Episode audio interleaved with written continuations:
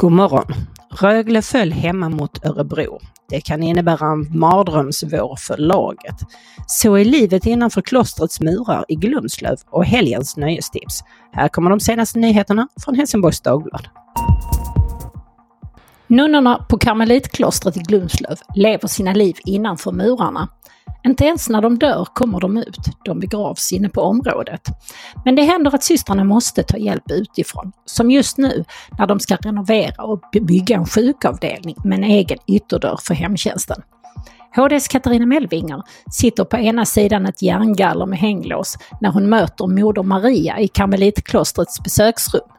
Inte ens nunnornas familjer kommer in i själva klostret när de är på besök.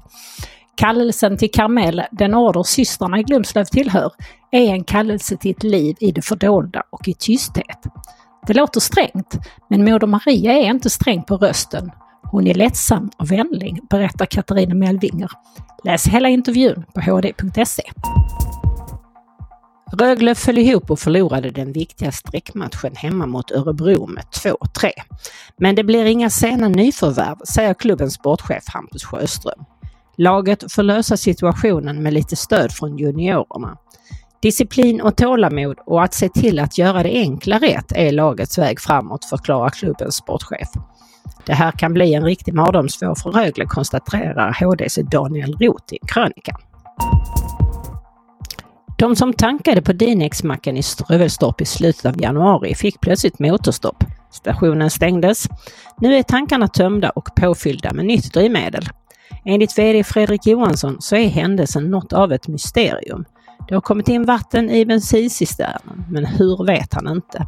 Men vi har tagit vårt ansvar gentemot våra kunder och betalat deras reparationer, säger Fredrik Johansson. Det kommer dröja innan bollen rullar på nya Landskrona IP, men upphandlingen är igång. De nya läktarna får alla tak och någon form av kiosk. Totalt får 6 800 personer plats i publiken. Det blir lite färre än idag. Den nya södra läktaren är dimensionerad för 200 sittande gäster och kommer bli ett VIP-område under matcher. Varje läktare får av säkerhetsskäl en egen ingång och hemma respektive bortasupportrar går in på arenan utan att mötas. Fotbollsplanen är av gräs och uppvärmd med markvärde. På hd.se finns detaljer och en ritning över IP-området. Vladimir Putin säger att Ryssland skulle föredra att Joe Biden fortsätter som USAs president efter valet i höst. Putin beskriver Biden som mer erfaren och förutsägbar än Donald Trump. Det är sällsynt positiva ord om Biden som är en hård kritiker av den ryska ledaren. Putin har tidigare ofta hyllat Trump. Nöjesreporter Stefan Lindqvist. Det är fredag och det ljusnar. Det är nästan lite vårkänslor. Vad ska jag göra med dem under helgen? Ja, om man inte kan vara ute så kan man i alla fall bege sig till eh, Dunkers för att se premiären på Helsingborgsrevyns föreställning Tolvslaget. På Röda Kvarn så är det en exklusiv förhandsvisning av filmen om den gamla rocklegendaren, skånske rocklegendaren Carl Pedal.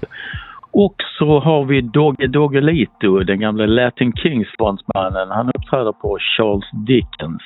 Alltihopa på fredag alltså. Och på lördag, Sena Bouzé på The Tivoli. Och så kan man säga sista föreställningen av pjäsen Nästa andetag på Helsingborgs stadsteater.